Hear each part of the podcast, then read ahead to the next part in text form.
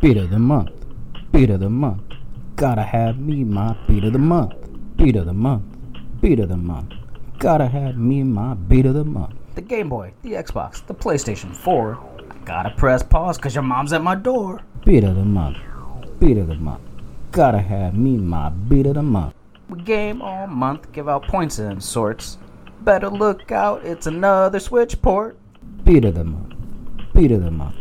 Gotta have me my beat of the month.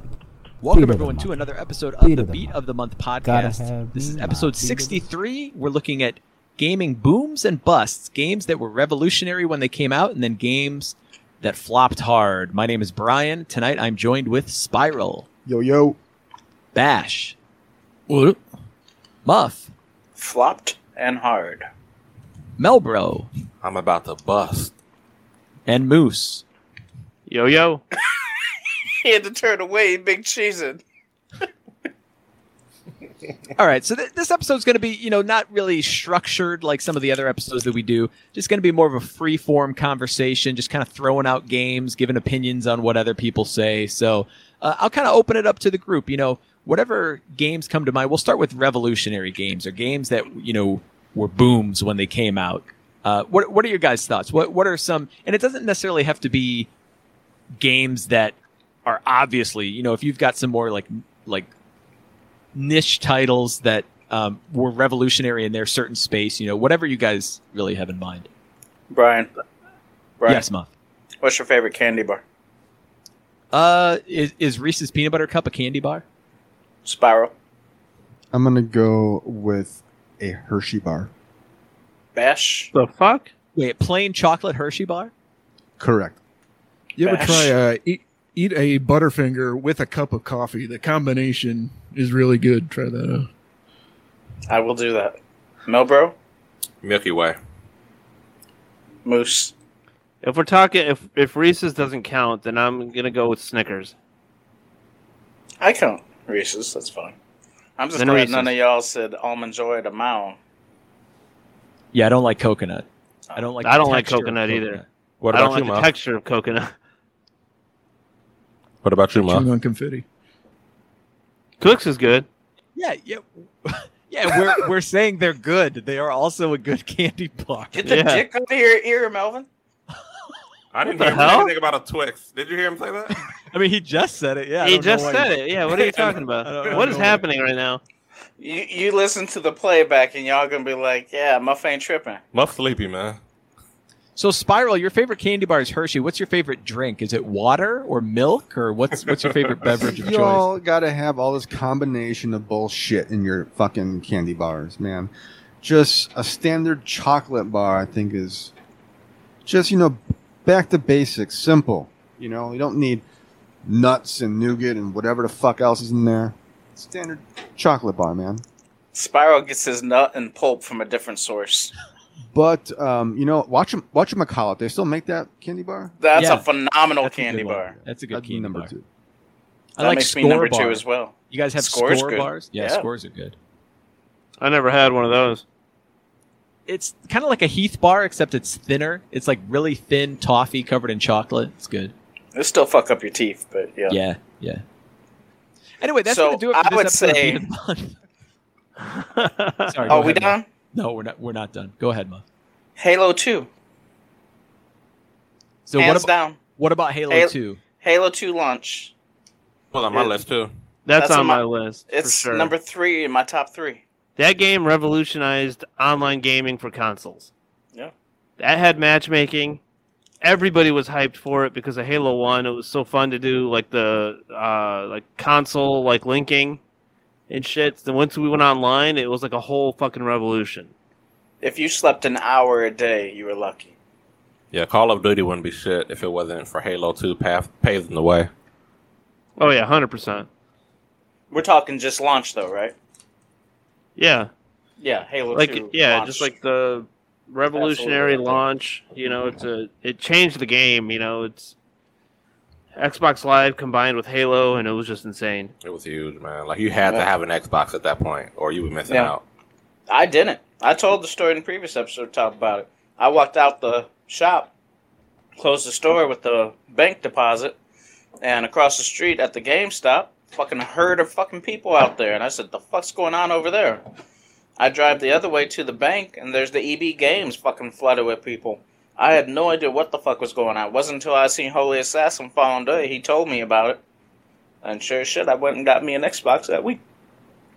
So do you think Halo 2 is like the biggest influence on shooters? Or like, what about Doom or Wolfenstein 3D, like the pioneers of that? Do you think Halo 2 took it to the next level like so much more? For me, like personally, GoldenEye started really first-person shooters for me. I played Doom here and there. I didn't actually own it when I was a kid, but GoldenEye on the N64 was the first-person shooter I really played. So Halo was kind of an extension of that, like it being on a console. The original first-person shooters, I know they were huge, obviously, but that was like a little bit before my time. I was going to bring up the original Doom shareware, just that first episode, was on more computers than Windows. Allegedly. Pretty sure I heard that in like a documentary. So, yeah, I mean, Doom was huge. We played that just a shitload. And originally it had like the LAN play and stuff, too, so it was kind of like prototype internet gaming, like for the day, you know. What other games you guys got? Doesn't necessarily have to be continuation of shooters, but another game that for me was huge was World of Warcraft. That was the first game that like I really got like lost in, like lost a lot of time. Yeah, lost. Mm-hmm. Yeah, like hundreds of hours. You know, like that was the first game that like was tracking my time. Like you could do like a slash played, and I remember seeing like 90 days played and shit like that. It was fucking insane. But World of Warcraft really, like, moved MMOs into, like, the mainstream, it seems like. Oh, yeah, it was, like, a mega hit. Like, that was... That game fucking... I remember I was working, I'd come home, and I'd play... Like, I was working at, like, a part-time job, but I'd come home and play for, like, 12 hours. And I, like, met, like, an online community, and I was in a guild, and I was, like, in one of the best guilds on the server and shit. We thought we were the shit. We were just a bunch of nerds playing a fucking video game. But it was cool. I have a lot of good memories of that game. And it was only on PC at the time, right? It still is only on PC. Still PC only. Yeah. So what Final Fantasy XI's the best MMO RPG, and they went console for the real gamers, and hands down, tremendously better than World of Warcraft. But I don't know. Props to World of Warcraft for having a launch. World of Warcraft. Which came first? Huge. World of Warcraft. It did, yeah. Yeah. That was like 2004 is when that came out. So what did World of Warcraft do differently from like what Bash mentioned, like with EverQuest or any like Ultima Online? What did World of Warcraft do that really like got it such a following? They went mainstream with like Mr. T, Danny DeVito and their commercials. Yeah, they had fucking what's his name in their commercial. William Shatner was a big. Yeah, William Shatner was big. He was big on pushing that game. I don't know what they did differently because I didn't play the other ones. Those other ones were, you know, they were kind of before my time, and I didn't have a PC, and I wasn't, like, playing games like that. Games like these, you know? My perception, like, when I was younger, is that, like, only virgins play World of Warcraft. Oh, big time, dude. Only what? Only virgins will play that game and do cosplay. Yeah, all real men are playing Doki Doki Literature Club. You know what I mean? But real life like marriages and relationships have come out of games like World of Warcraft and Final Fantasy. I mean, like I'm not gonna say now that it was like I felt like it was a cool game because it definitely was like a nerdy ass game. It was all about numbers and building your character up and spending like hours running around in a huge world until you got a mount. Then you got a mount, and you were like riding around in the world. Then you like got the flying points to like different areas, and it's just like it was the first game that I like got lost in. Like there wasn't very many games at the time, for me anyway, that the world was so big that I could just go in any direction and not know where I was going, kind of thing. You would meet up with people, and you'd like just start playing together and like questing and killing shit and leveling up. And like I played on a PvP server, which meant that if you went in like contested zones, like other people could jump you and beat the shit out of you, and they could camp your corpse, and every time you spawn they'd kill you, so you'd like be begging other people to come help you fight the people that were like pinning you down. Like that was really cool in my opinion. It seems like it was a lot of fun. It was a lot of fun. And if you got like a group of friends, like I didn't have a lot of real life friends. I had like one or two people that I actually knew that I played with. But like most people, it was just online random people. I could imagine if we had like a group of us, like 8 of us playing together, it would be fucking insane. Yeah. Yeah, when playing Final Fantasy XI, when we had a group of probably about 4 or 5 of us regularly all together. I mean, your parties were already made.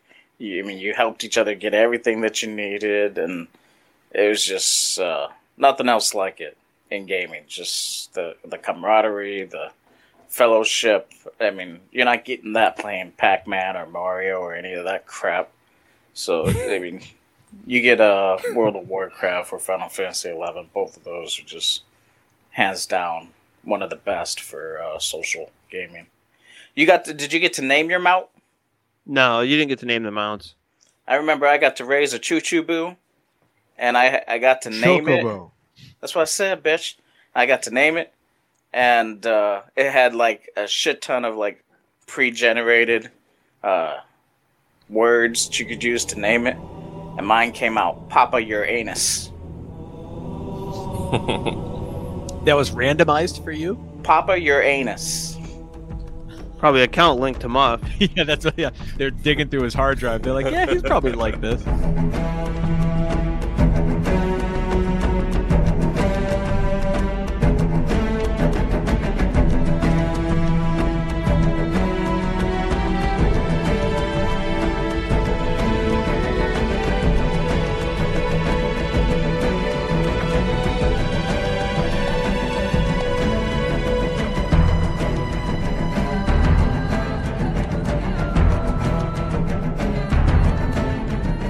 So I'm going to throw out a couple games.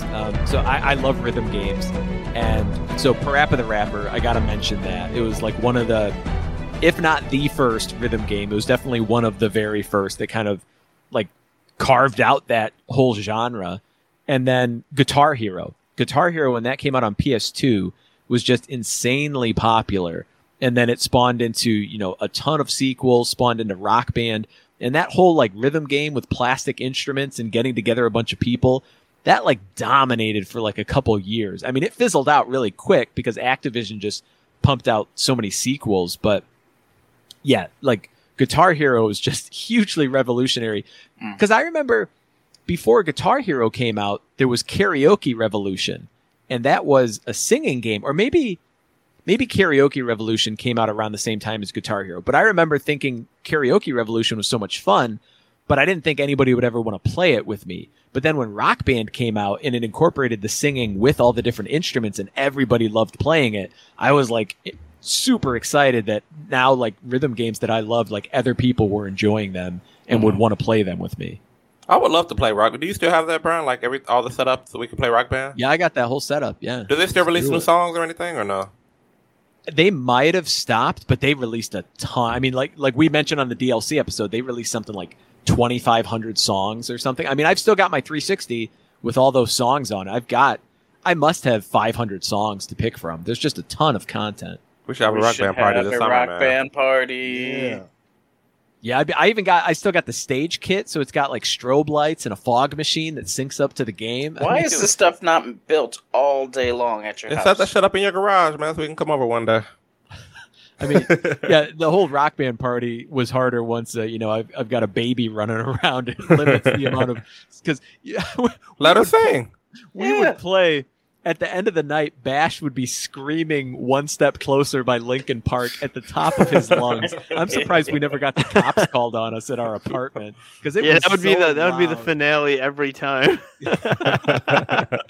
Rock Band parties were a lot of fun.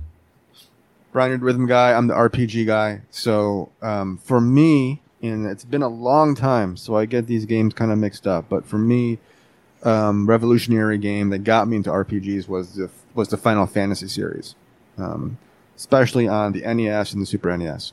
And this is where my memory gets fuzzy, but I never had played a turn-based RPG before Final Fantasy.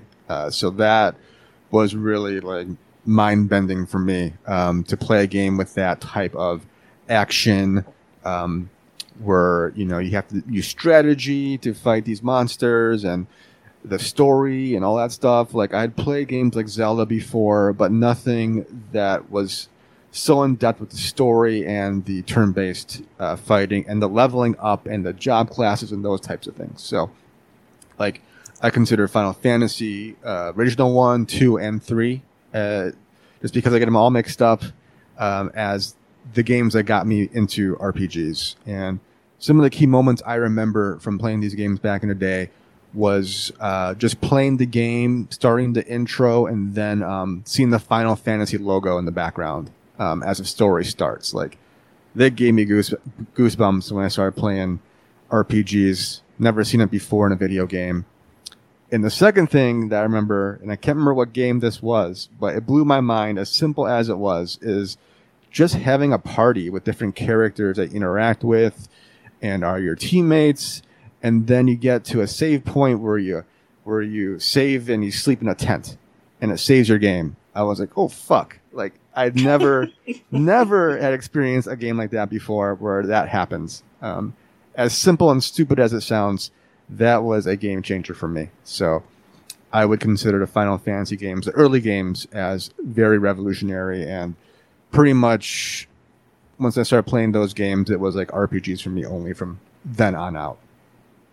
Are we talking about revolutionary games or launches? Or games, just revolutionary games. So not just the launch. Not launch. Yeah, it can be a game that came out at any point during the system. One game that was, I remember it being huge when it came out. I know this isn't the first in the series, and I played some of the older ones, but Skyrim. I know Skyrim's kind of getting a bad rap because they're constantly re-releasing it and putting it on everything. But when it first came out, I remember Lizard, Goose, and I were all playing it in my room on different systems. So Goose was playing on Xbox. Lizard was playing on Xbox. Goose had his unit. Lizard brought his Xbox over and played on my TV. And I was playing on PC. All three of us were playing a single-player game together on different platforms. And it wasn't a handheld game, right? So it was before Switch. So we were all playing. We were all just like enjoying the game together, even though it was not a game you're supposed to play in a group. So that was pretty awesome. So what about just Skyrim? Sitting around in a circle playing? Say that again, huh? Y'all just sat around in the room in a circle playing? Playing with you? I wasn't invited back then. Y'all couldn't handle me. That's true. I don't think we knew you yet. Moose, what about Skyrim was different from the games that came before it, like Morrowind and Oblivion? Why do you think Skyrim really got a lot more like of a player base to it? I honestly don't know why that. So I played Morrowind and I played Oblivion when those were out, and I remember I first played Morrowind on PC, and nobody was playing it that I knew. It was just kind of somebody recommended me the game that I worked with at the time, and I liked it a lot. But it like Skyrim held your hand a little bit more than the other ones. And it kind of guided you through the game, and I don't know if they just perfected the formula more, but the other games were highly regarded too. Like Oblivion was like very popular.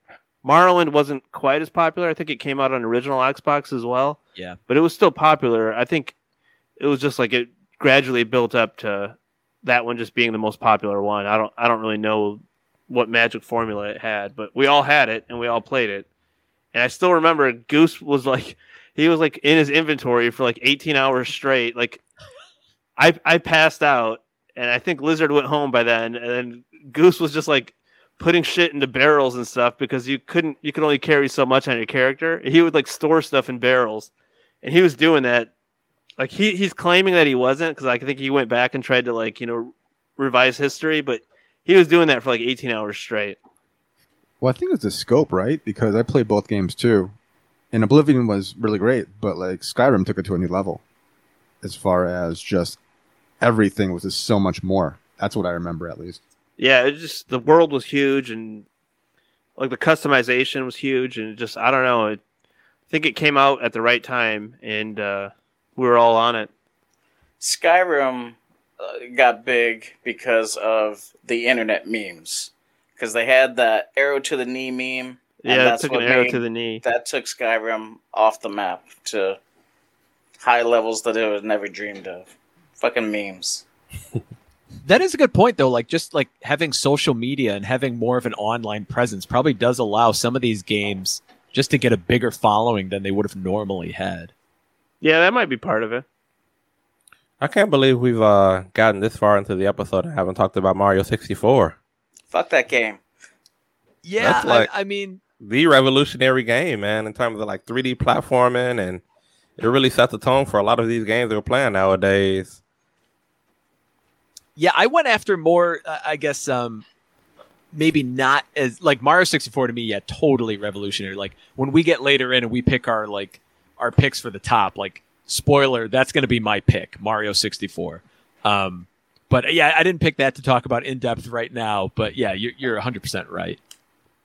I was thinking we were doing launch, and I was thinking the whole reason the whole Wii sold was because of Wii Sports. I don't know if I'd call Wii Sports revolutionary, but that game itself sold whole systems. So maybe at that view, could make it a revolutionary level game just because nobody would have a Wii if it weren't from Wii Sports. Yeah, I mean, I'd agree with that. I mean, just because like part of what I think of when I think of a revolutionary game is not only a game that was good, but that it shifted like other games to move in a certain direction. And then you had Xbox come out with Kinect, and you had PlayStation come out with Move. Like they were all responding to the Wii's motion controls. And that was all facilitated by Wii Sports, was so huge. Like the Wii really didn't have any, like that many other games that it's known for that use motion controls in that successful of a way. But yeah, Wii Sports was huge. Cookin' Mama. Yeah, Cookin' Mama had a surprising amount of sequels, but is that, I never played that game. That might be a cult classic, right? I guess. I don't know. Maybe not so much emphasis on classic, but yeah, sure. Another game that I think of as being revolutionary, I don't know if anybody will agree, maybe Muff will, but this is also another old game back when the Sega Genesis was out. And I remember me and my friends were in high school. We went to Spring Hill Mall to pick up a couple games, and we picked up two games. Those two games were Strider and John Madden Football. And I was so excited to play Strider because I loved that game in the arcade. Brought it home, played it for a little bit, put in Madden Football, and we didn't stop playing Madden for like fucking hours. And to me, Madden Football revolutionized sports games. I know there were some games that were cool before that, like Tecmo Bowl. I don't know what else. What Double Dribble I played. I'm not sure what else, but John Madden Football just changed the game for me. Like, that game was so great. I hadn't played a sports game like that until that point, until that game came out. Just loved it so much. Oh, that's cute to say, but it's no Tecmo Super Bowl. That's what revolutionized sports games, especially sport football games. That was the first game to have a battery built in to the cartridge to allow you to save your progress in the season and stats. Actually keep stats for every player in the league. Tell them, Muff. Madden wouldn't have that shit if Tecmo Super Bowl didn't teach that. Madden wouldn't have the playbooks and the diagrams to show you if Tecmo Super Bowl didn't have that. Madden wouldn't have badass soundtracks if Tecmo Super Bowl didn't have an original badass soundtrack. Oh, shit. I love Madden. Don't get me wrong. I love Madden. But it would not be the Madden everybody knows and loves if it weren't from Tecmo Super Bowl. See, I was never a Tecmo guy. I never played the... I know in the years after it became super popular, and probably was popular then, but I was never a big Tecmo guy at all. Madden was where it was at. Madden is good. I used to love when somebody get injured and an ambulance come out on the field, run everybody over. Yeah, that's the best part of the game. I used to like that too. Muff, why'd they stop making Tecmo Bowl? Because wasn't like Super Nintendo, they even named it like Tecmo Bowl 3, the final. Like, why did they decide like we are going to end here? So Tecmo Super Bowl 3, Final Edition, is the title. And that game right there, you could throw that at an revolutionary as well, because there wasn't a soul walking around in high school at the time. I don't know about y'all younger ones. whose thumb wasn't all gnawed up because that damn Super Nintendo controller would just fuck your shit up. Your thumb looked like it had mangled in a fucking garbage disposal or vagina dentata got a hold of your thumb because of Tecmo Super Bowl III Final Edition. That game, I still got that game too. That's a good one too. But you don't go back to it that much. I do. Oh, you don't go back to it as much as Tecmo Super Bowl. Not right? Tecmo Super Bowl, no. That's my true love right there. But Tecmo Super Bowl III Final Edition, absolutely I play that. Do you really think they accomplished all that they thought they could do in that space, and that's why they stopped? It just seems odd that they would name it like, this is the final one. Didn't Tecmo end up selling out to some other company now? A lot later, yeah, they got bought up by Koei. But maybe they just decided, you know what, we're not going to be buying all these sports licenses no more, and we're just going to go a different route. Because, yeah, I mean, they had real players. They paid for the Players Association licenses in these games. Madden wouldn't have known to do that. What else? Madden just basically bought out the NFL, though, right? Oh, yeah, EA just has a monopoly, just like Microsoft does now, you know? Well, Sony's the one with the real monopoly. They got the only company that matters in gaming. Who's that? Crash Bandicoot? Bungie, man. Everything else is a fucking joke. Crash is Xbox now, man. Bash, what do you think? What's a revolutionary game that comes to your mind? I was kind of thinking about NBA Jam was pretty big back in the day. I actually went back and looked up the numbers. It made $2 billion fucking dollars up until today. NBA Jam, absolutely, Bash. You're right. It actually it made more money than Jurassic Park the year it released in '93. The movie? That's how fucking big it was. Yeah. Oh. Like Michael Jordan got his own since he wasn't in the Players Association, like he got his own like cabinet made with him in it, so he could play as himself. Like that's like every player had like their own cabinet at home. Like that's how fucking big it was. You couldn't walk into an arcade without hearing, he's heating up, he's on fire, boom, shakalaka. You lit the shoes? Just echoing all over the arcade. Does Acclaim still make games? Or Midway? Who was it? That was Midway. Midway's gone. I forget exactly what happened to them or who acquired them, but yeah, Midway is gone. Man, they made a lot of fun games, man. Mm-hmm. Probably married somebody. She took all their money, so they couldn't afford to make games no more. Another revolutionary game to me is the Metal Gear Solid on PlayStation 1. That game really, I feel like, you know, because, you know, there were a lot of, you know, action games, but I feel like that game really put, you know, stealth action games on the map. And just the way that they, like, did things in that game you never saw before, you know, in terms of, you know, how creative it was with Psycho Manus and some of the bosses, and really just from a storytelling aspect, I feel like this was one of the games that like had, you know, very, very good voice acting. Like one of the first games that I ever saw with like such good voice actors, where you like really got to know the characters and, you know, just listen to their voices. Cutscenes, like they did cutscenes better than any game that I've ever seen up to that point in gaming. So I feel like this is like, you know, one of the top revolutionary games. Yeah, and then like the intro when it's got like the credits, the opening credits where it's got like the names of the voice actors and things like that. Like it definitely delivered a movie like experience with like a movie type budget more than any other game had up to that point. Right. It's like the first game to really use rumble features, like a rumbling controller, like the N64 kind of would shake around in like Star Fox and stuff. Like this your controller reacted to like everything you were doing on the screen practically. And then they even had little things like Psycho Mantis wants you to put your controller on the ground and then he like moves it, or like Meryl tells you to put it up to your arm because she's going to deliver you like healing nano machines or something, and then it vibrates. Yeah, Metal Gear Solid did so much cool stuff like that. You don't even see the type of creativity in games anymore. Like rarely. I mean, I guess Doki Doki kind of has some stuff, right? With deleting files and shit, but... I think you just need Hideo Kojima in charge of more stuff. That's where all the creativity shit like that comes from. Like. Yeah. So you played Death Stranding, Bash. I haven't played it, but does it do anything kind of like cool like that, or does it have anything that stands out? I didn't get that far into it because of like work drama, blah, blah, blah. I won't get into it, but yeah, it does get kind of weird and meta with you.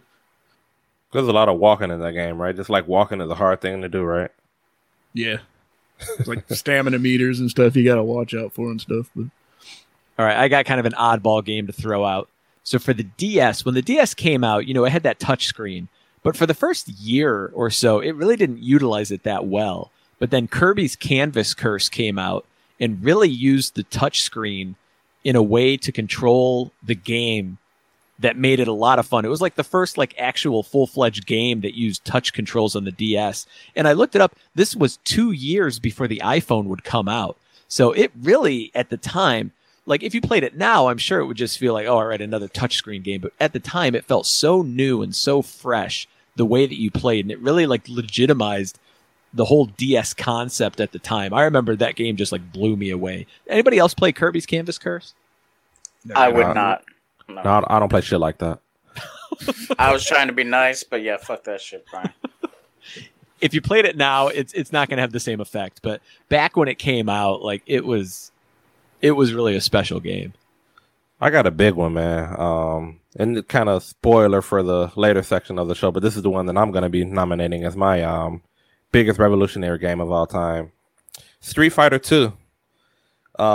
This game, like, really set the way for an entire decade of the 90s. Like, every fighting game that came after this, you know, they took the Street Fighter 2 blueprint. And if you think about the 90s, it was pretty much dominated by just, you know, good-ass fighting games. The entire arcade scene in the 90s, I feel like, is because of Street Fighter 2 and, like, the path that they set up. Like, just going to the arcade was so fun when you think about games. You know, Mortal Kombat, Killer Instinct, Tekken. It was just like, it was so fun, man, just playing fighting games in the arcade in the 90s. And I feel like that was all because of Street Fighter. Yeah, I agree. Street Fighter, it's just like so many playable characters. They all had like cool special moves to figure out. It still plays well. Like you can go back to it right now. It still seems fun. And a lot of those clones that came out play like shit. But Street Fighter 2, they just nailed it. I mean, it was the second one, so it's not like they nailed it right out of the gate because the first one nobody remembers. But they just, the leap from 1 to 2 is just incredible. Yeah, Street Fighter 2, I definitely agree. Huge game. Duck Hunt. Duck Hunt is another... What you cheesing at, bitch? I see you with a camera. I said Duck Hunt for a second. Duck Hunt. Brian? Yeah, Muff. You ever played Duck Hunt? Of course. All right. Anybody got anything else? Well, what do you think about Duck Hunt? Why do you think that was so revolutionary? It sold systems. That alone sold systems. You want to have Hogan's Alley. You want to have them shooting games like Big Buck Challenge at bars, Revolution X, Aerosmiths. What the fuck is Hogan's Alley? It's another light gun game on the NES. You ain't never seen no Hogan's Alley? Hulk Hogan? Hogan. Like Hulk Hogan? Nah. Do you think the Rockford Files took place in Rockford, Illinois? I just never heard of Hulk Hogan's Alley. I did been said Hulk Hogan Alley. Why are you in an alley? It's Hogan's Alley. That's where people get shot, in the alley. Did the Rockford Files not take place in Rockford? I actually didn't really know. No, the guy's called Rockford. God, I'm getting a fucking headache, Bash. Stop him. I got a hangover and I just quit drinking like a half hour ago. Come on. Duck Hunt is so overrated, Muff. Fuck you. Duck Hunt's good. No, Duck Hunt's cool. I mean, when you think about it, like, I agree with Muff. Like, it was huge in the light gun space, and it's definitely one, like, the most popular, like, early game of that stage. And yeah, you wouldn't have, like, House of the Dead and, like, all those arcade games. And yeah, like Muff said, the Big Buck Hunters. Where are they now, Brian? Well, I mean, at home, they're dead because you have to pay out the ass to get a gun that'll work with an LCD TV. But in the arcades, they're still... You go to an arcade, that's all there is. Redemption games and light gun games. That's all there is, really. You think of light gun games, you think Duck Hunt right away. Operation Wolf, baby. Teen Wolf. Time Crisis. Time Cop. Time Cop's a good movie. So I'm going to pick another old one, Adventure, for the Atari 2600. I remember as a kid, like, I mean, I liked a lot of Atari games, And going back to them now, most of them are really bad. But as a kid, I always played Adventure a lot. And that's one of the few games you can go back to and still have fun. It's like an actual world that's built. You're traveling. It's not scrolling, but you're going from screen to screen. You're traveling through this world, and you're picking up different items that have different effects. And, I mean, it's got the Easter egg where you find the guy who made it, his credits. Like, it just did a lot of things that were fun and that, you know, a lot of other games would pick up and use later on. Yeah, there's like text adventures before that, but this is the first time where they realized, what if we put graphics in the video game and like explore around with that? Like, kind of seems obvious, but that's the first time they ever actually tried it, I think. Yeah. Yeah, it's got to be, if not one of the first, it was definitely the first that did it well. That's like 1979, so it'd probably have to be. Muff, what do you think about Adventure?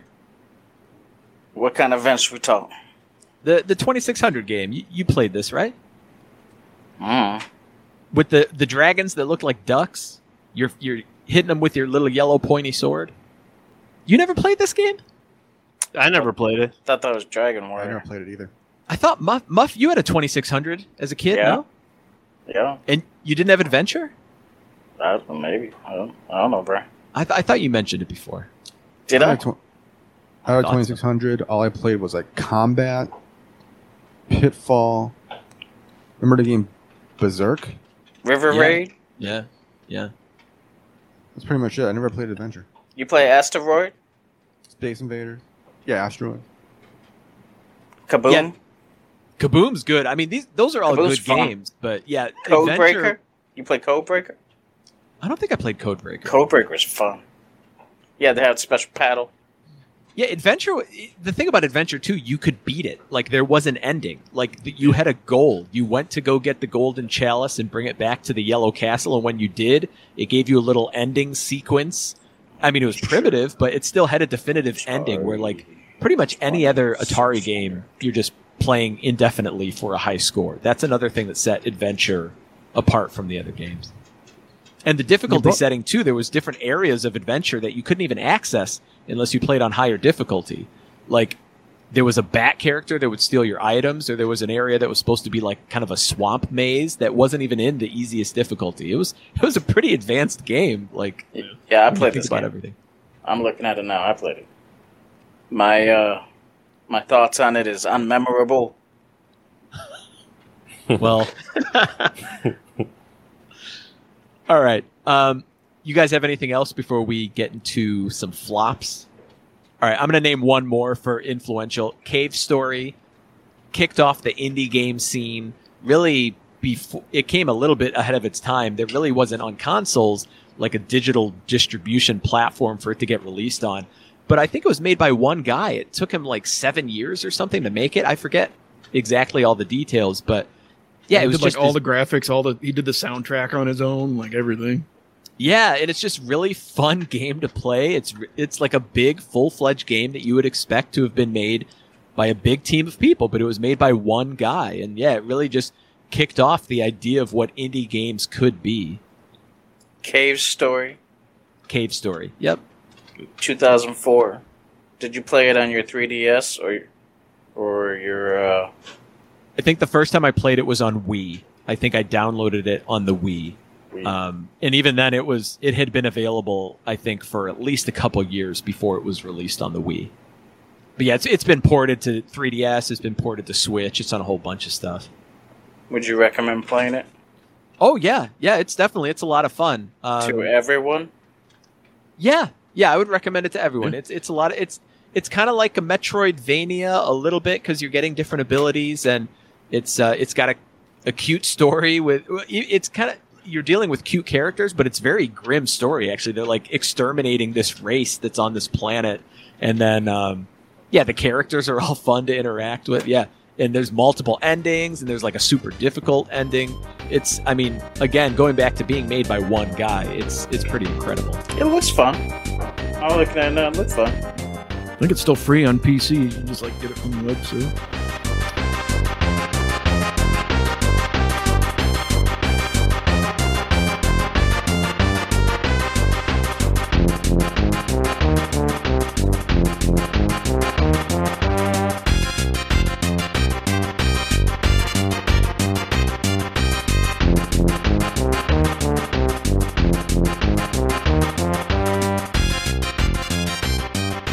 All right, let's switch over to flops then. So what are some games? This can either be games that were meant to be revolutionary and then did not pan out that well, or it can just be games that, you know, were really hyped up and they flopped when they came out. So what are some games that come to mind for you guys? NFL on the NES. It was ass. Remember when I popped my hemorrhoid moving your DDR system? Darkseid gave me that birthday present and I opened it. He gave me that piece of shit. Wasn't it only like 5-man teams or something? Like, I don't even remember. I just remember I was so pissed when I got home. Like, I had never bought games from Walmart before. That was the first time I bought a game from Walmart. Walmart was far from us. We were more of a KB Toys and a Kmart. And Walmart fucking got me good. Fucking NFL. Try to return it. Nope. I was thinking of Duke Nukem Forever. It was in development for like 12 years, and by the time it came out, like the graphics were like 5 years behind the curve because they just wouldn't release it. So then it just ended up being like just some mediocre generic shooter that they spent like 12 years to make, and like millions of people were looking forward to it, and then nothing. I never even bothered playing it, and I love the original. Oh, you never even played it? No. Yeah, it was a game that was just, it had such like word of mouth around it just because it had been delayed for so long that it was pretty much, I think people assumed that it was going to come out and not do well, because usually when games get dragged out like that, they rarely do. But yeah, I did hear it was pretty bad. The first game that came to mind for me when we talked about this topic is Cyberpunk 2077. It's like, okay, you got The Witcher 3, you know, which, you know, a lot of people say this is one of the best games of all time, you know, including Spiral, you know.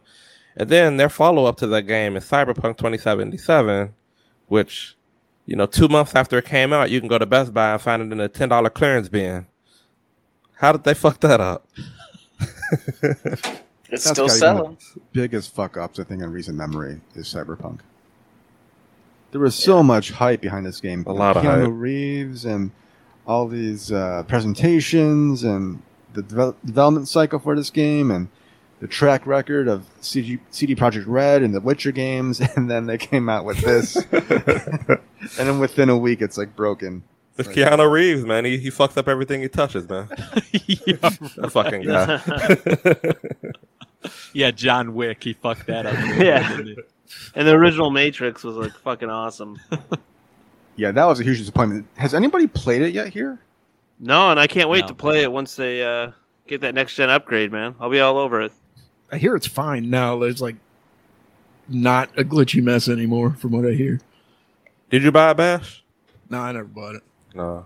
It's $10, man. Go get it. Why not? Melvin's like, it's the worst game of all time. Go get it. For me, like the one that comes to mind, like personally, was the sequel to GoldenEye. What was that? Perfect Dark. Yeah. No. The GoldenEye, like the 007 sequel, not the. Was it Rogue Agent? No, it was like Live Another Day or something. That was the next movie. What was it? It was the next movie. Like it was the next movie game. It just, I remember one of our friends bought it. Nick bought it. And we were like super hyped to like play it because we love GoldenEye, and it just, I don't know, like all the magic was gone. It just wasn't the same. Like it didn't have that GoldenEye type feel, and it just kind of fizzled out like as soon as we played it. I remember that. I don't even remember what that fucking movie's about. Like, I mean, it's whatever the next Pierce Brosnan movie was. Yeah. I think it was like Live Another. I don't even know what the hell it's called. Tomorrow Never Dies. It was Tomorrow Never Dies. Yeah. Did it have like the full multiplayer experience? I think it was basically like, you know, the next GoldenEye game. I know it wasn't Perfect Dark. You know, like Perfect Dark was popular. Yeah. It was. It must have not been by Rare. I don't know who made it, but it was not good. The one after that was okay, but yeah, I think I rented that one once, and I don't remember anything about it. So speaking of Rare has got it, like, as a company, that has got to be one of the biggest flops after they got bought by Microsoft. They were pumping out such great stuff for the N64 and for Super Nintendo, and then they get bought out by Microsoft, and their first big game that they release, which, Muff, I think you played this. I think you kind of enjoyed it. I mean, I haven't even played it, but Grabbed by the Ghoulies. It's like, that's a good game. But I can't imagine that is held up to the same esteem as the stuff they were putting out on N64. Because I enjoyed it? Because you enjoyed it. That's why I'm saying it. But it was just, like, Rare has done like nothing after that. Like, that has just been the biggest one of the biggest disappointments ever. Is Rare's just downward spiral after they got bought out by Microsoft. And yeah, Grabbed by the Ghoulies, when that came out, it was just like, this is their first big game with Microsoft. And that's like one of the biggest games they've done. Otherwise, they've done like what, Connect Adventures, and they like designed the Avatar system. It was a huge Sea of Thieves was pretty big. Yeah, I guess. Yeah, I have heard good things about that. Yeah. People seem to love that game. I never really played it. I don't think I played it at all, actually. I think I downloaded it at one point, but I never actually played it. So my son, he was in high school when that game came out, and like a lot of games that were really cool for us when we were in high school and college and younger, a lot of games when he was in high school and that were huge, like the Grand Theft Autos, but C3's been C3. Yeah, English is hard, bitch. Sea of Thieves. All right, but yeah, I agree, man. And, Rare went from like the best company on SNES to like the worst company when bought out by Microsoft. It was a big fall. All right, I got a category. I think it depends on the audience. Like Muff was saying, though, people like that game. It just wasn't for everyone, I guess. Mm-hmm. Spy vs. Spy.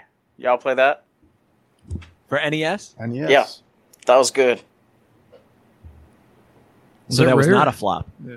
Was that made by Rare? I don't know. I don't know, Brian. So I got a general category that maybe you guys can think of other games that land, but I don't really know why companies do this when they will release a game where they will like pick up where they left off a long time ago. So like, for example, like Sonic the Hedgehog. They decided to come out with Sonic the Hedgehog 4 like way after a bunch of other games had been made. And that's like making you think like, wow, this is going to be like a return to form. They're saying they're picking up right after where Sonic the Hedgehog 3 left off. And then it's not very good. It's like, I don't know why companies would set themselves up for that. And they did it with Sonic the Hedgehog 06, where it was just called Sonic the Hedgehog. There was no subtitle. And it's making you think, all right, they're like reinventing the series. And then it just like was a huge flop, and it's like a glitchy mess. And like Tony Hawk Pro Skater 5 did the similar thing where they had all these games, and then they're like, all right, we're going to come out with 5. And it makes people think like, oh, this is going to be like a return to form. And then it's just a terrible game when it comes out. I don't know why companies like to do that. Cash grab. Sometimes it works, though. Like if you think about Metroid Dread, kind of work with that one, right? Yeah, but that's not really... I mean, it was called Metroid Dread. I mean, it's going back to the side-scrolling, but it's not like they called it, like... I don't know. Metroid again. Yeah. Flat-out Metroid. Yes. It's not like they called it just... And it was a good game, so I guess that would get a pass for me. But yeah, it would be like if they came out with a game that was just Metroid. Or like if... Like Metroid, like the next Mario game was just Super Mario Brothers or something. Yeah, didn't have any kind of yeah. I don't know. Maybe there's not that many more examples of when companies have done that, but like God of War. Yeah, like that's a good example. Yeah, but I guess that worked because according to IGN, it's the best game ever made. So yeah, they get a pass on fucking that. Fucking IGN. But yeah, if that would have flopped, that would have been like, why did you just name it God of War? It is odd to me when companies decide to do that. I think they do that because they don't like when you say something is okay, God of War 6. It's like okay, I'm not gonna play that unless I've played 1 through 5. But yeah, they scare away God of War. Yeah, then people aren't as intimidated to get into it. Yeah, they scare away a lot of new people when they have high numbers in the games. That's why movies do that too. Like they'll just like have like subtitles that don't really say that it's the next movie, but they do that to get people to watch it. You know, like they can't say like Thor 3 or whatever. They'll say Thor Ragnarok. You know what I mean? Right. Speaking of Marvel, I'm a big comic book guy, big Marvel guy. big Square Enix guy, so I was excited to play this game that came out a couple years ago, and then read reviews, and I was like, nope. I will nope out of this game, kind of like Cyberpunk, even though I didn't actually buy that game. But Avengers, that Square Enix released. I'd never played it, so kind of talking out of turn, but from reading the reviews and everything else, it seems like this game was a huge flop and had a lot of hype behind it with a big studio, a big license, and this turned out to be a pretty bad game. I was just doing some research on it, and the Metacritic was in the 60s. I just don't know how you can fuck up Avengers and Square and come out with a shitty ass game like that. Avengers is good, actually. Yeah, I know Muff likes that game. Darkseid played it. We both had fun together. It seems like it should have been bigger though. Coming off of the big Avengers MCU movie, it didn't seem like people were really liked it much. My honest feeling is people fell in love. I mean, the Marvel movies are great, but they fell in love with the real actors. And when you got different voice actors in a game after you have just a historic run in film, it kind of kills it all. I mean, they do their best, sure, but it's... I mean, Iron Man ain't Iron Man's voice. So. Yeah, that makes sense. And so it's just, that was the first thing. Even though the game was good and fun to play, anytime they talked, it's this ain't right. It just feels different. I think when it launched, it didn't go well for some reason. I don't know if it was the online wasn't working right or the monetization was too in your face or something. I think it was more about people getting pissed off at the game more than the game was bad. I guess everybody that played the campaign or whatever liked it, but the actual online part is when people start getting pissed. I don't know why they waited 10 years to make an Avengers game. They were 4 movies into the Avengers series by the time the game came out. I don't know. Yeah. Cash grab, dude. Everything's a cash grab in gaming. Yeah, that's pretty. If they wanted to do a cash grab, they should have released it 10 years earlier. Yeah, they wanted to make sure the movies were all good, and then they did the cash grab, I guess. All right, I got a couple RPG examples. I'm not sure if anybody has played, but when Square went to PlayStation for Final Fantasy VII, there was all this kind of talk about when are they going to come back to Nintendo? When is Square going to come back to Nintendo? And then they finally came back to Nintendo on the GameCube. Oh my God. Crystal Chronicles. And yeah. I think Crystal Chronicles is supposed to be fun if you're playing with 4 people, but it did not live up to it's not competing against the mainline series. So I can't speak a lot to it because I didn't play it that much, but that seems like it was just a big disappointment from what fans of Nintendo and Square were expecting for Square's grand re-entrance to Nintendo platforms. Yeah, it was basically a Final Fantasy in name, and that was about it. They just had the title, and the game was terrible. From what I remember, we played it a little bit, Brian. Yeah. I know we didn't stick with it for too long. Because did you need the Game Boy Advance to be able to play it? I think you had. It wasn't one of those games where you had to link it to the GameCube. I don't remember. I think you did, because I think when I bought it, it came with a Game Boy Advance link cable. Yeah. So I think it might have even been required. So again, you have people that need to have all this hardware in order to play a game. That's classic Nintendo. Yeah. And then I got another RPG example. I didn't play this, so I can't speak to it, but Blue Dragon for the 360. This, I believe, was the creator of Final Fantasy, and it was Akira Toriyama, the artist that did Chrono Trigger. So it was a lot of Chrono Trigger people getting together to make this game. And I don't think it was that well received when it came out. I mean, maybe it was better received than I remember, but I don't think it set the world on fire. Did anybody play Blue Dragon? No, and I always kind of look at it and want to play it, but then I realize it's a bad game, so I never actually did play it. But yeah, I know what you're saying. I think it's a Yu-Gi-Oh card. Blue Dragon. Attention, Skeeter. Really Skeeter loves that Yu-Gi-Oh. Does he? Yeah. That's his main thing. Skeeter, is Blue Dragon Yu-Gi-Oh? Yeah, hit us up in the comments, Skeeter. Is Blue Dragon Yu-Gi-Oh? All right, you guys got any other big flops? Yeah, I got a couple. So it's kind of not big flops in terms of games, but just talking about flops in general, I feel like we got to talk about the Wii U. What the fuck was that? Brian, like, I never understood the point of it. Like, you have this gamepad, but you can't play it away from the system. It just seems like it was pointless. I feel like it deserves to flop. Like, even the name was confusing. It didn't make sense. Like, it wasn't clear that it was a new system. Like, I think a lot of people just thought it was like an extension of the Wii. It's just everything they could have done wrong, they did wrong with that system. Yeah, it was definitely after their first E3 presentation. I remember, like, even the hosts were like, what is the Wii U exactly? Because they didn't show it off very well. I think they only showed the gamepad. They didn't show the system at all. So people were contemplating, like, is the gamepad like a new accessory for the Wii? Yeah, it was poorly done. It's almost like it was a prototype Switch. Like, they couldn't get that technology to have it be fully portable without it being linked to the base unit.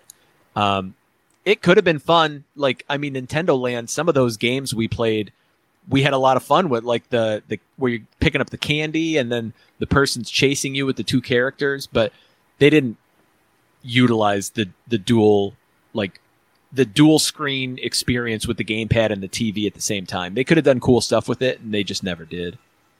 And then the last one that I had, which I feel like was a big flop. They were really trying so hard to copy Nintendo, but I feel like they failed. It's kind of like PlayStation and Xbox, but like Xbox Connect.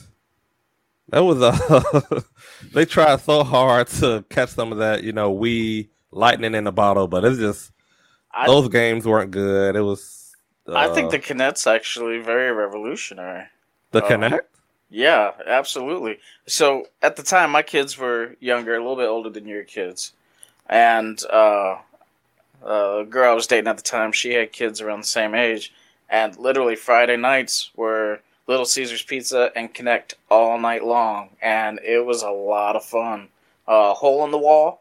To play Hole in the Wall in your living room. It brought so much and a completely different atmosphere to gaming. I do wish that they'd... just built more off of it, because I mean the idea itself is really good. What's the idea behind Hole in the Wall, Muff? Because I've got an idea in my head. Yeah. What's on the other side of the hole in the wall, Spiral? Or for your case, who? Darkseid? Darkseid is what I was thinking. You ain't never seen that game show Hole in the Wall? Yeah, I remember that. Where it's like an outline and you gotta like fit your body. You gotta try to fit into it, yeah. So, but the paranormal field took the Kinect camera and technology, and it has been a huge addition to the paranormal field. Like looking for ghosts and shit? Yeah, because it picks up like figures. So the Kinect picks up your figures. It sees you and the people in the room, and it uses that to map out where you are to determine your motion and detect you. So in the paranormal field, they use the same camera, same technology. If you're looking into an empty room and all of a sudden this stick figure starts popping up and it's mapping out something there that you can't see. Putting this hole in the wall. Brian, I'm ready for bed. I can't put up with this bullshit anymore. All right. Anybody else have any other flops they want to mention?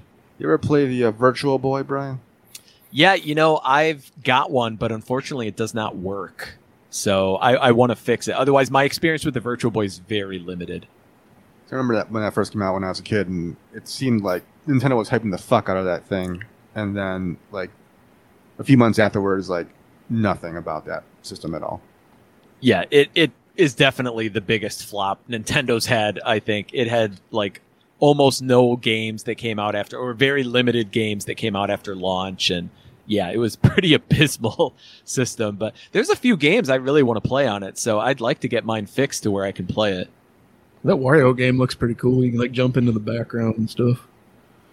Yeah. And like the sprites look really cool. Like it's got like really high resolution that they use for it. It looks neat, but yeah, just not comfortable to play, and being within, you know, the boy line, it's not portable at all.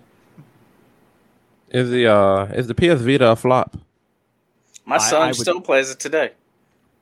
I mean, I would say yes. I mean, they're pretty much done with handhelds, and it did not get that big of a following. But I mean, people like it. I mean, some people really do like it. It just near like the last half of its lifespan, it just got very like, you know, Japanese focused games that would only cater to a very specific audience.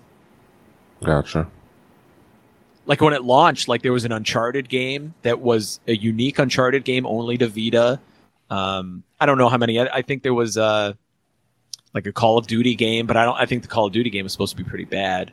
But after it was just all like Japanese anime type games for the second half of its life. Darkseid's gonna hear this and go fucking crazy because he loves the free out. I got one more flop. Dance Dance Revolution, when it came out, did really well in America. There was like 15 or not 50. There was probably like 15 to 20 different versions if you count like PS2 and the Xbox.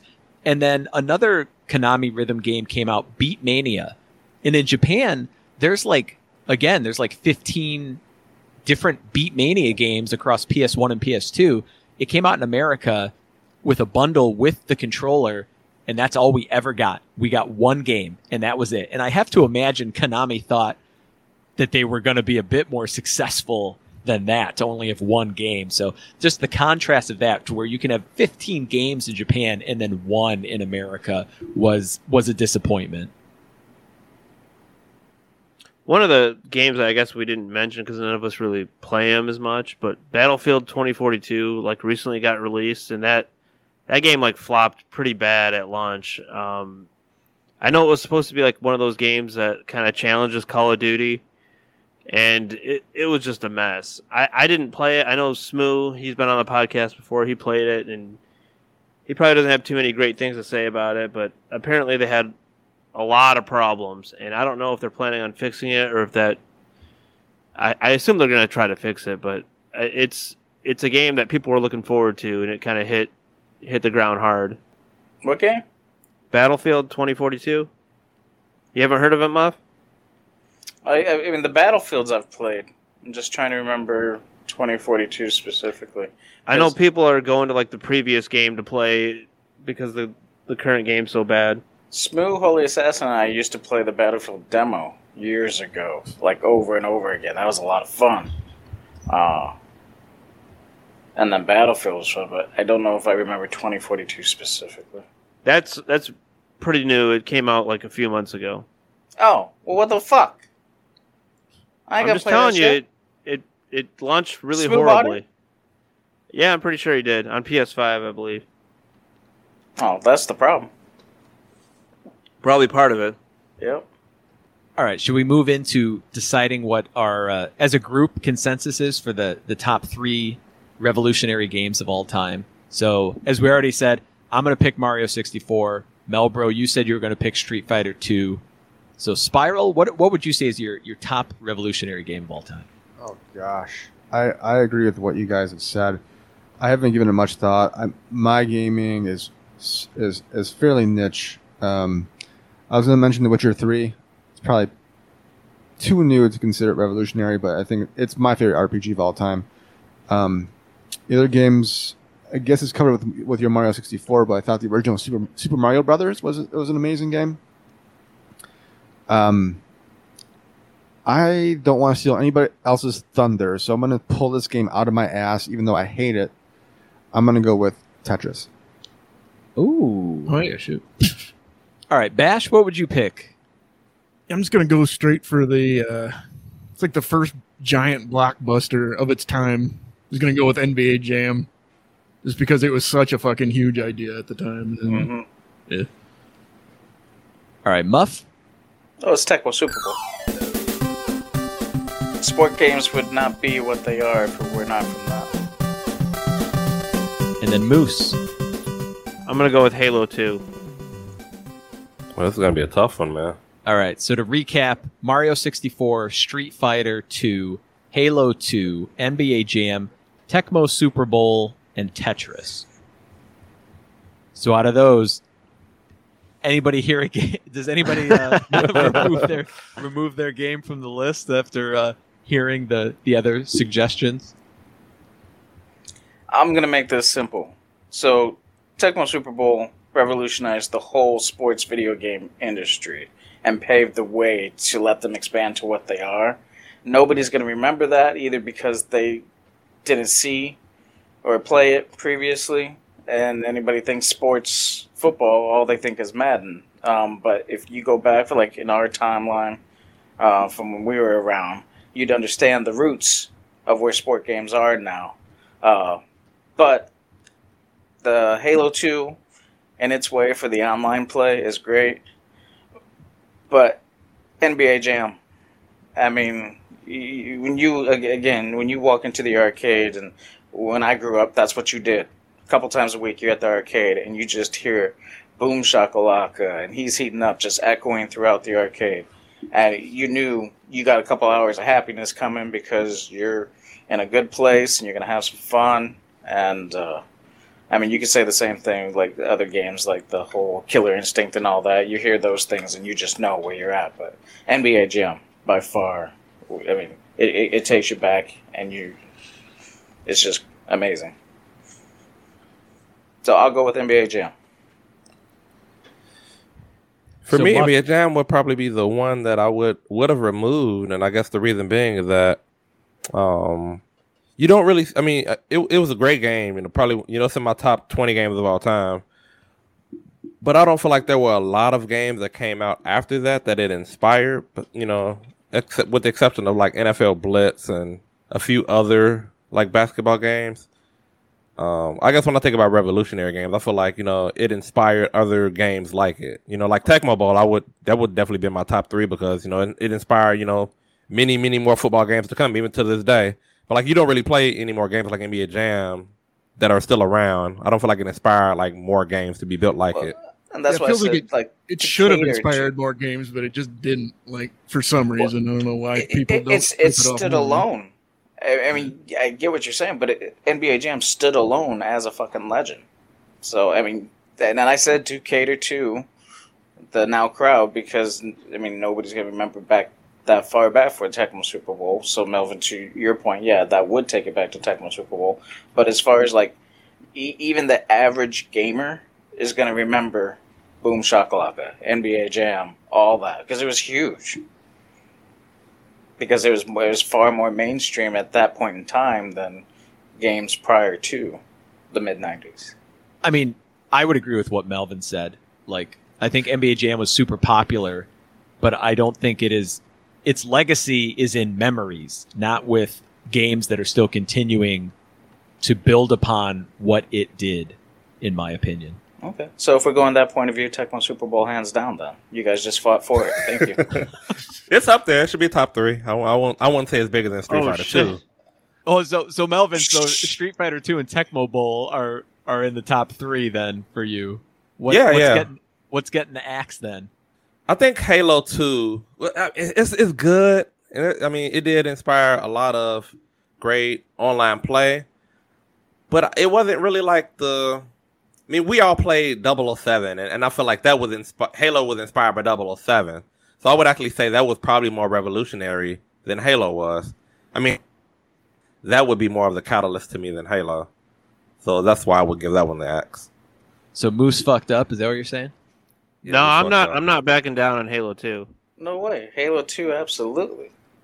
It's like you said, it's more of the memories, but I feel like GoldenEye is one who like revolutionized and inspired this whole genre of competitive four-person play. On consoles, Halo 2 is a bigger influence to what we have today than GoldenEye was. I would have to lean that way as well. It just seems like, I mean, couch co-op is dead. Online couch is co-op everything. Is dead. Yeah. So Halo 2's got to get a nod in that direction. If it was between Halo 2 and GoldenEye, Halo 2 made my list to talk about. I mean, you guys brought it up before I did, but GoldenEye, I really didn't even think about it. I mean, it deserves to be in the mention, but yeah, I'd go Halo 2. So what about Tetris? Fuck Tetris? I say fuck Street Fighter, man. The thing about, like, we wouldn't even been in the arcade at all if it wasn't for Street Fighter. Hey, I was never in the arcade, that's not true. Man. Tecmo wasn't in the arcades. I was always in the arcade because of Church League. Yeah, well, so you were in the arcade because of your personal circumstance, not because the game was driving you into the arcade, though. That, I was never in the arcade for any of these games. Did you go to arcade, Moose? No, not really. I think the only arcades I went to were, like, as an adult, with Brian and Bash and everybody for, like, GameWorks or whatever. Playing Dance Dance Revolution, man. Dance Dance Revolution saved arcade. Watching Brian play Dance Dance Revolution for hours on end, you know? Spiral, you say Aladdin's Castle? Fox Valley Mall? Castle, baby. Yep. Fox Valley Mall, Aladdin's Castle. I used to walk by that. It's a generational thing. You would go to the arcade, you would get some pizza, your hand all greasy, playing some Street Fighter. I grew up in a small town. We didn't have an arcade, man. We had Ms. Pac-Man at the laundromat, right? I guess. I'd probably walk by that, too. I mean, going back to Tetris, man, it's tough. I mean, Tetris, didn't it pretty much create the falling block puzzle genre? And that's still huge. Like, there's still just a ton of games in that space. And they're still making ton. I mean, there's a company just called the Tetris Company because Tetris is so big that it stands on its own and just keeps getting made and is popular. It's tough. This is a tough decision. Here's the thing. So, like, with... Not to harp on Street Fighter, but are any of us playing those kind of fighting games anymore? I mean, I personally am not, but they are popular. Any of us. Yeah, but think about, like, the whole, like, esports. Like, they're playing, like, fighting games, but man. Like, it's a whole, like... The fighting game esports scene isn't as big as a first-person shooter esports scene. I'm not in the scene, so I don't know what's bigger. That is probably accurate. I'm not in the scene either, but I know that's accurate. I mean, online shooters in general, that got huge with Halo 2. I know PC is still, like, you know, powerhouse in there, but I can't back off of Halo 2, man. Yeah, online shooters are probably the biggest genre right now, right? I mean, it's, like, one of the most popular, successful genres. Yeah. Even on console. So what about Mario 64? Fuck it, man. Take it off the list. Mario 64, now why I'm not going to fight for it that hard is because 3D platformers aren't as big as they once were. But Mario they're not as big of a powerhouse like they used to be. But Mario 64 really almost invented the way of moving in a 3D space that so many games use now. I mean... I can't think of any other game that came before it that really put you in a 3D world like that and let you roam around. And so many games do that now. I agree. I mean, playing that for the first time, I remember playing at Toys R Us when they had the demo up and just being mesmerized by being able to move everywhere and having it be like 3D. Like that was a huge moment. You skipped school for that game, didn't you? It might be the most revolutionary game, to be honest. Like, all of these games that are moving in 3D spaces, like that started it. All right, we got to start eliminating some games here. So, what's going to be the first one we get rid of? Is NBA Jam getting eliminated as the first one? So raise your hand if you want to keep NBA Jam. For the record, nobody is raising their hand. Yeah, I'll give that one up. All right, I'll give that up. Sorry, NBA what's Jam. Up? NBA Jam got removed. All right. Anybody want to keep Tetris? Anybody want to fight hard for Tetris in the top three? For revolutionary, that's the only one here that created its own like genre. Like, I'll give it that. Yeah. For revolutionary, I'd say it's a top three of the options we have. Okay. So, are we all in favor to get rid of Super Tecmo Bowl? Tecmo Super Bowl? Tecmo Super Bowl should be number one on this fucking list, hands down. Oh, man. I think it's Tecmo. So do we want to get rid of Street Fighter? You guys don't share my opinion for it. I actually do. The thing for Street Fighter, for me, is that legit really the first fighting game? Wasn't it Pit Fighter? It wasn't the first fighting game, but it was the first, like, super successful one that, like, started a whole... Basically, revolution of fighting games. That. They all copy that formula. So it took Street Fighter 2 to also say, "Hey, we onto something now." Yeah, Street Fighter 2 was like it was huge. I don't think we should take it off the list. I'm just giving Melvin shit, but I'm just saying in general, I don't care about fighting games. So Mortal Kombat's not Mortal Kombat if not for Street Fighter 2. It is not. Oh, no Mortal Kombat, no Tekken, no Killer Instinct. I get that. No, Virtua Fighter. What's the new game that people are playing on PlayStation? Guilty whatever. Guilty Gear? Yeah. Yeah, that without Street Fighter, that's not there. What was that moment, like Evo Moment 57 or what was it called? Or yeah, I know what you're talking about. Yeah. Yeah. That whole moment. He blocks all like 37 hits of like it's creating do you give credit to Super Smash Brothers from Street Fighter 2? Yeah, I do. Yeah, just competitive fighting games. I mean, Smash Brothers put its own unique spin on it, but I mean, it's still at its core. So we agree to get rid of Mario then? I'm not going to fight for it. I think it deserves to be on the list. It deserves. I think it does. Maybe Halo 2 doesn't, but I don't know. It revolutionized the online portion. That's huge. All right, so that's like the same. That's like the same level of Street Fighter's impact on fighting games. Yeah, online gaming would not be online gaming if not for Halo 2. Yeah, that's kind of the big thing. Like, yeah, I mean, it might have happened eventually, but I don't know. I mean, we don't know how shit happens. You know, like it's hard to go back in history and be like, if this didn't happen, this wouldn't happen. But yeah, it was such a pivotal point. So I guess really, yeah, you could almost look at it at genres. Like, what genre do you think is most relevant? Fighting games, online shooters, sports, or puzzle? And then Mario 64 is a little more ambiguous because it's more of the mechanics. The mechanics. The 3D platformer genre, I would definitely say out of the five genres, is the least important right now.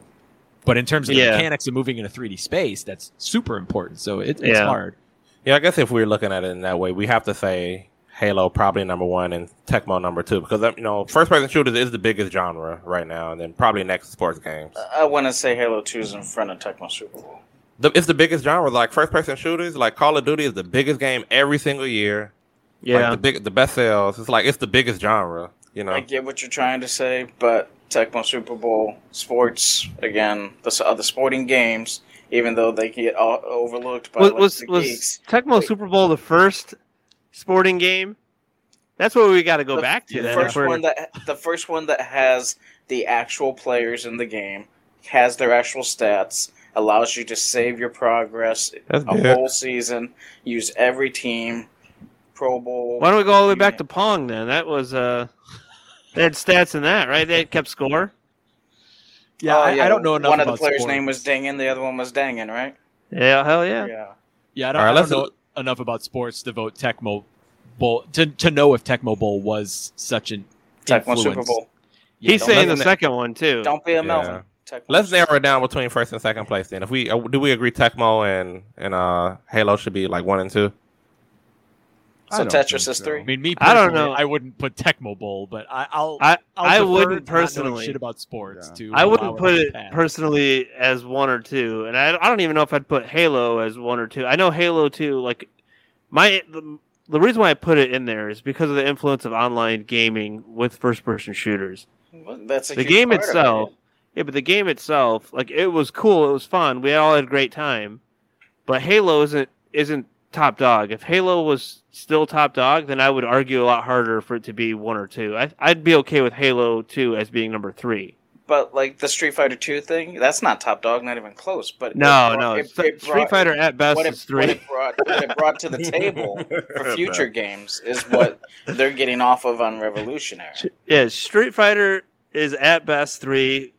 Potentially honorable mention, you know what I mean? Like it's in that range for me, you know. Oh man, you just weren't an arcade guy, man. I don't think you really understood how big. I was not an arcade guy, and I'll be honest, I was not. But if you go to arcades now, there's not that many fighting games. It's all shooting games, redemption ticket games and shit, skee ball and shit. Yeah, ice skee ball that Muff's playing. It's called ice ball. Not that difficult. Ice ball, ding dang. Sonic. I mean, go ahead. I guess what were you gonna say, Melvin? I guess just narrowing it down here. I guess we just got to vote, man. Who wants Halo as number one? I'll say number one for me. I like your case on it. You know, I'll say number one. Why not? So we got 2 for Halo. I'll give it a vote. 3 for Halo. Who wants to say Tecmo number one? We got Muff. Who wants to say Tetris number one? Nobody. Street Fighter number one. These motherfuckers too tired to vote. I'm amped up now. I'm the sleepy one that been asleep by now. These motherfuckers sleep now. Mario 64 number one.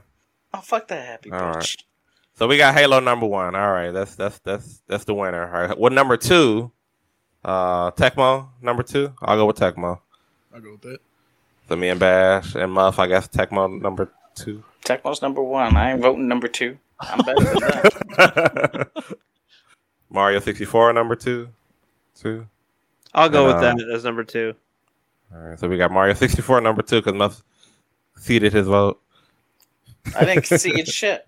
I'm a man of honor. I said it's number one. I'm not going to vote it to be number two if it's not number one. I'm cool with Halo 2 being number two. Who has a strong opinion on number three? So we got Tecmo, Street Fighter, and Tetris and Mia Jamla. If we put instead of I know Muff's gonna probably fucking kill me, but if we put Pong in there instead of Tecmo, then I can argue Pong as being one of the most influential sports game of all time because that puts sports into video games. I know Muff's gonna fucking blow a gasket here.